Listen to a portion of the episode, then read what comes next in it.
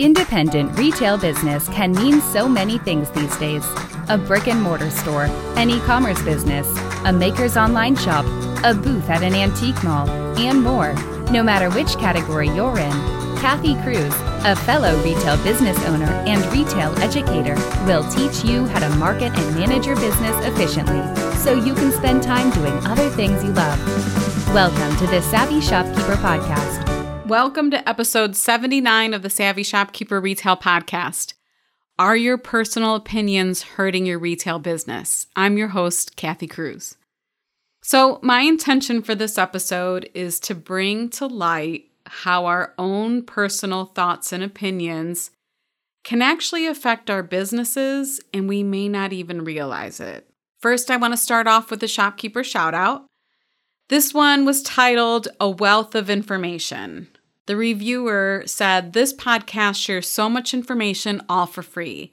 I am a new brick and mortar store owner," and they put in parentheses 6 months, "and strive to learn all that I can. The Savvy Shopkeeper podcast gives insight from those who are in the same boat as me, a priceless value. Thank you." And they didn't include a name, but they included a username. I'm guessing this was on Instagram, Yellow Tulip Design. Yellow Tulip Design. We'll be sure to link the Instagram profile in the show notes, but thank you so much for the 5-star review. I really appreciate it. So before I started to record this podcast episode, this was, I sometimes draft or outline podcast ideas. It could be months in advance. And I feel like this one was a few months ago. And I remember asking my husband and my bonus son, Logan, some ideas for titles. And I ran the concept of the podcast episode past them. I think we were in the truck. And Logan said, he gave me the title of Don't Listen to the Internet. That was his title. And I made sure I included that in my notes for this podcast episode whenever I recorded it. But he makes me laugh, so I just had to share that. Don't listen to the internet, which is probably really good advice in general sometimes, right? So moving on to the episode, it doesn't matter what age you are, your 20s, your 30s, your 40s, 50s, 60s, or even older, we all accumulate so many programmed thoughts during our lifetime. This really became clear to me over the past year as I personally worked with a coach myself. And I had to work on, probably a dozen programmed thoughts in my head. And it's really important that we identify some of these thoughts. Some of these programmed thoughts are just that, though. They're thoughts. We can actually choose to stop those thoughts and think differently. I know sometimes it's hard to believe. And when I work with one-on-one clients, it takes a while for them to also identify, like, yeah, I can control my thoughts. I can determine what I think. And it takes time to get there, but it's true. So today I want to talk about some common thoughts where the brain is probably trying to protect you, and maybe it has for many years, but the thoughts might be doing a disservice to your retail business. So I have a whole list of them, and I have a feeling that as I share these, you might even start to identify other similar thoughts or other similar thoughts that maybe lead to not really helping your business. Shopkeepers across the country are expanding and opening up new locations by partnering with Honeycomb. Forward-thinking entrepreneurs like you that created your business for your consumers are unlocking much-needed funding by allowing your community and superfans to invest directly into your growth. To learn more about how community capital can help you open your next location while embracing your ability to market your brand and increase consumer engagement, visit honeycombcredit.com/brand. That's honeycombcredit.com/brand. So it'll make more sense as I share these ideas or the list of thoughts that I have here. Number one is I don't like marketing pop-ups on a website. They annoy me. So I won't put them on my own store's website. And the result is you lose probably so many email signups. The truth is, pop-ups are an effective marketing tool. I can attest to that. I have pop-ups on both the Savvy Shopkeeper website and my store's website, and they both work. Do they annoy me? Yes, for sure. Sometimes on websites, even more, like there are some websites that they bother me more because the way they pop up, or you get like 3 back-to-back pop-ups. Now, of course, I wouldn't recommend that, but I will link an article from sumo.com that talks about pop-up statistics because I think it's important to prove to your brain that pop-ups are actually an effective marketing tool. So that was example number 1. Example number 2 is, I hate my cluttered email inbox, so I won't utilize email marketing to reach my customers. I don't want to flood my customers with a bunch of emails that will just annoy them or that they never open. Well, the result here is you lose revenue. Statistics show that email marketing has an excellent return on investment, a really good ROI. For this particular example, I will also share a linked article, I think it was by Constant Contact, that talks about email marketing statistics. Now, I'm not going to link a ton of articles. Those are the only 2 I'm going to link.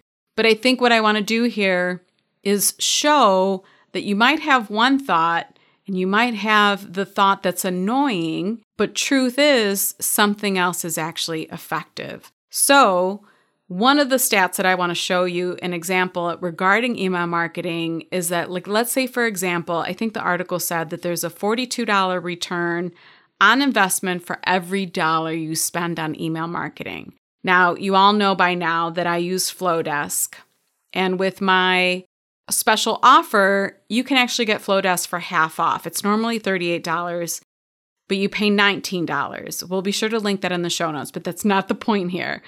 The point is, I spend $19 a month on FlowDesk, and for every dollar that I spend, I get $42 in return. Calculate that times 12 months, and that's $9,576 for a return on investment for the year. Now, of course, this isn't going to fit for everyone. Not everyone will get $42 return on investment. I personally haven't tracked this. I want to track it now. But I just want to point out the potential in email marketing and that there are statistics and there are studies to show that there's a good return on investment. So even if you have a really cluttered inbox, and I feel like I need to do an episode on that to help you clear that out, but if you have a cluttered inbox that just drives you nuts and you don't want to keep getting emails so you don't send emails out, I want you to rethink that. Moving on, so I don't keep going down that rabbit hole. Example number 3 is, I don't throw anything away, it's wasteful. The result here is you start to get really cluttered storage rooms, really cluttered offices, and cluttered workshop areas, or you start to accumulate inventory, which I'll save that for another example down the road, but let's just talk about cluttered areas, cluttered workspaces. And I'm sure you've all heard the saying, a cluttered space is a cluttered mind. So I just want to point out that I often talk about clearing our brains or doing things or managing our time in ways that clear the clutter. So rethink that. Rethink that you have to hold on to everything. The more clear your space is, particularly your workspace, the better your brain is going to work. And I'm sure there are studies on that. I'm just not going to link anything and I didn't find anything, but I am certain there are studies on that prove that a less cluttered space is going to help you work more efficiently. Okay, example number 4 is, I don't pay full price for a thing, so why should my customers? I personally know quite a few people that this applies to. And I think 1 or 2 of my group members said this was them too. But the result is you end up discounting everything because you feel bad, or you don't want your customers to pay full price since you don't pay full price for anything. But in the end, that hurts your bottom line. People pay full price, and like me, I pay full price for a lot of things. Do I resent it? Do I hate it? Do I sometimes wish that I could have gotten a better deal? Or do I sometimes see that it went on sale a couple weeks later? Yeah, but for the most part, I don't go back to the retailer and ask for a refund. And yes, of course, you might get that occasional customer, but I don't get mad about it. Do I sometimes think, darn, I missed out on that deal? Yes, but for the most part, consumers don't do that. And plenty of them are willing to pay full price unless you start to train them that you continuously discount everything, and then they're just going to wait for you to discount it. So don't hurt your bottom line because of the way you think or you personally shop. All right, example number 5 is I don't buy luxury, so why would my customers? And the result is you hurt your profit margin. You know, the more you can make on an item, let's say, for instance, if you sell a bunch of items that you buy at $5 and sell them for $10, that's just a $5 return on that item. But let's say you have a home decor store and you start to buy items that are maybe $25, $30 at wholesale, but you sell them at $70, there's a big difference there. And I'll be the first to say that's something that we did in my own store, probably for our first couple of years, is we bought small in terms of price. And we realized our customers were actually looking for more, and they were actually looking for bigger home decor items. They were furnishing homes with taller ceilings, bigger rooms than the homes that we live in. And we had to serve their decorating needs. We couldn't just sit within our own little store and our own little space and our own small minds thinking just buy small and sell small.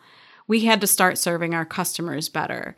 So just because you may not buy luxury items or you may not spend $50, $75, $100 on a vase does not mean that your customers won't. So of course you want to pay attention, but be careful there. All right, example number 6 is I'm not good at math, so I'll never understand a bookkeeper and I'll never understand my financials and no one can teach me this, so I'm just going to avoid it all. And the result is your business may be drowning and you may not even realize it. Or you don't understand why you can't pay yourself. Maybe you're thinking, man, I bring in all of this revenue. You know, I've worked one-on-one with clients who generate $50,000 in revenue a month, but couldn't figure out why they couldn't pay themselves or why they were just making enough to buy more inventory and to pay the expenses, or in some instances, why they were starting to drown in debt. All right, the next example is, I know what I'm doing. I don't need advice. Do you know someone like that? Where their ego gets in the way. So in this situation, the result is if you think you know it all, but you're still struggling in your business and you're not willing to take advice, there's a chance that you're hurting your business. Don't let your ego stand in the way. If you're struggling and you need help, ask, get advice, be willing to take it. Example number 8, it's annoying when I buy something at full price, then it goes on sale. So I guess this is kind of related to the one I said earlier, but I'm going to run with it. Whoever said these podcast episodes are perfect. So I'm afraid to mark my items down so my customers don't feel annoyed as well, or my customers don't think I deceived them. So in this instance, if you're not marking things down and you're holding onto a lot of merchandise because you're afraid to discount it, because that person paid full price a few weeks ago, or maybe at this point months ago, what ends up happening is you don't clear out old merchandise. So I guess the result in this example is a little bit different. But what I don't want you to do is to feel that you can't discount, because that's going to keep you in a really stale environment, which means when your customers come in, they're going to feel that too. They're going to notice all the same things in your store 6 months later, a year later. And I've talked about this before. It could definitely hold your business back when you do that. So be careful around that. All right, example number 9 is, I'm an introvert, so I'm not good with social media.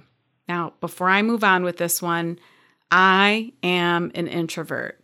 Hands down, an introvert. And some people don't believe me when I say that, but it's the truth. So am I completely comfortable in front of the camera? No. Will I do it? Yes. Does it take practice? Yes, for sure.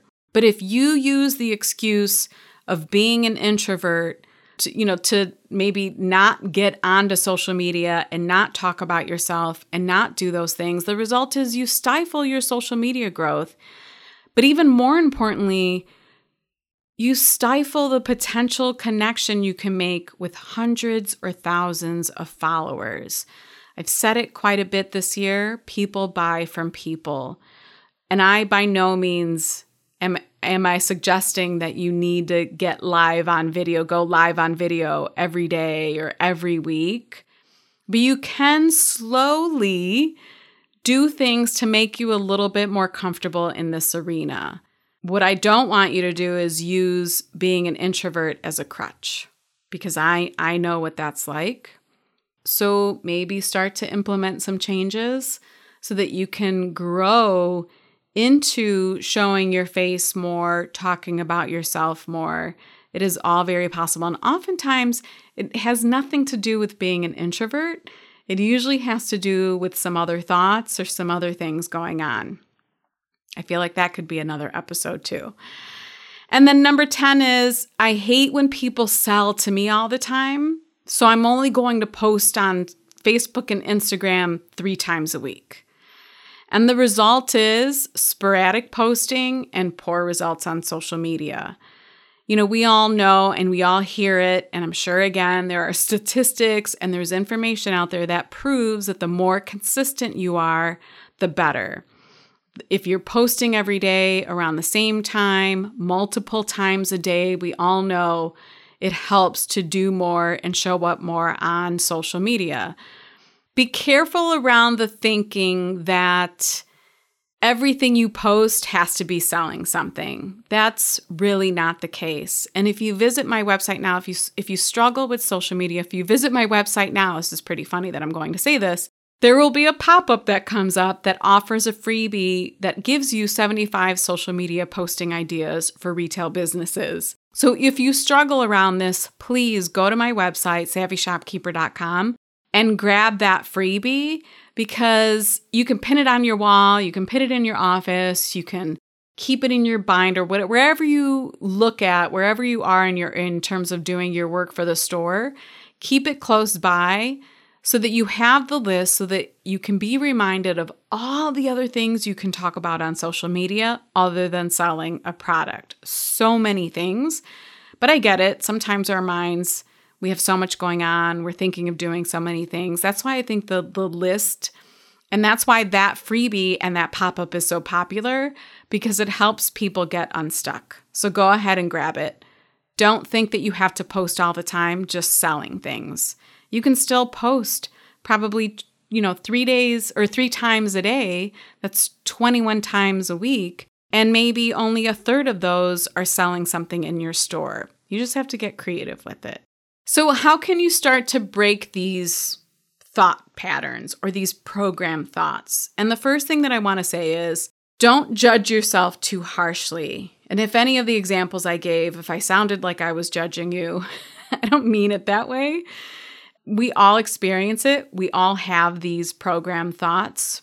But this is the most important point I need to make, is just don't judge yourself too much. It happens to all of us. The second thing I want you to do is identify if this is a part of your business that nags you. So for example, the lack of email marketing, is that something that bothers you?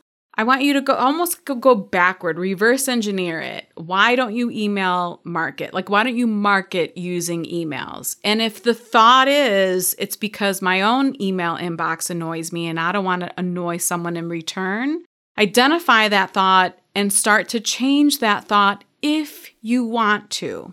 If you want to implement email marketing, if you genuinely feel it would be good for your business, then you kind of have to go back and identify what the thought is that leads to you not taking action there. And then maybe spend some time journaling or writing about it.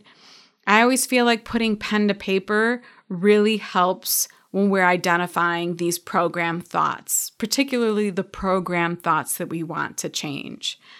And this is a really good way where you can actually break that chain. You can break that thought and start to think differently. So I want to share some other maybe business-related thoughts that group members brought up, because I think these are very related, not quite personal thoughts, but I think we can probably identify with some of these. And the first one is, I'm not good with technology. And then the result is you don't create another revenue stream like an e-commerce store because you don't want to learn how to set up an online store. You don't think you'll be good at it. Which means then you're not meeting your customers where they are. And most likely, for most of us, that's online. So many of our customers are online and shopping online. The next one is, I can't even pay myself, so why would I hire help? And then the result is you're exhausted and your business doesn't grow because you're not bringing in the help you need to give you the space to work on your zone of genius so that your business can continue to grow. The next one is, the Facebook and Instagram algorithms don't favor business owners. And then I hear this all the time, like, organic growth is a myth. No one believes that Facebook and Instagram can do anything positive for their businesses. And then the result is you lose out on free marketing. I can honestly say that most of our growth on Facebook and Instagram has been through free marketing, through organic posts. So don't underestimate the power of social media, and not even the paid social media. And then the last one is, brick and mortar stores generate enough foot traffic. I don't need to market my handmade business. So this one applies to the makers who wholesale to the brick and mortar stores and either just kind of hope or sit back and think like, oh, I don't need to do anything else. All of my stuff is going to sell. It's in a brick and mortar store. And then the result sometimes is disappointing sales. You can't rely on that brick and mortar store owner to market your business. Get out and market your business. Do not count on someone's foot traffic. You never know if that's good or not. So as we're wrapping up here, as a coach, I want to help you identify your own thoughts and help you find your own answers. But as a consultant, I want to help by giving you some answers, which is why I presented each thought with a possible result. More importantly, with some factual numbers, like the return on investment in email marketing or some of the other statistics that I brought up. Also why I'm giving you links to articles to back that up. And I often find myself in this dilemma. I want to help group members and one-on-one clients identify their thoughts and work on them so that they can find their own answers. But then there's that part of me that's like, but I have statistical information to share with you. I know based on research and everything that I've read and working with other clients, what works well in retail. So I hope this podcast episode was helpful to you. I hope maybe even during this, you've identified some other thoughts that you have that you want to work on. But if you want to see the show notes to this episode and find the links to anything I mentioned, you can visit my blog at SavvyShopkeeper.com /episode 79. That's SavvyShopkeeper.com /episode 79. And if you find this podcast helpful, please share it. Please share it with another business owner, another retail business owner. And even more so, if you don't mind, leave a rating and review on the Apple Podcast app. That really helps put this podcast in front of other retail business owners if they're searching for a retail podcast or just in a general feed when they're going through their podcast app. So until the next episode, be savvy and boss up.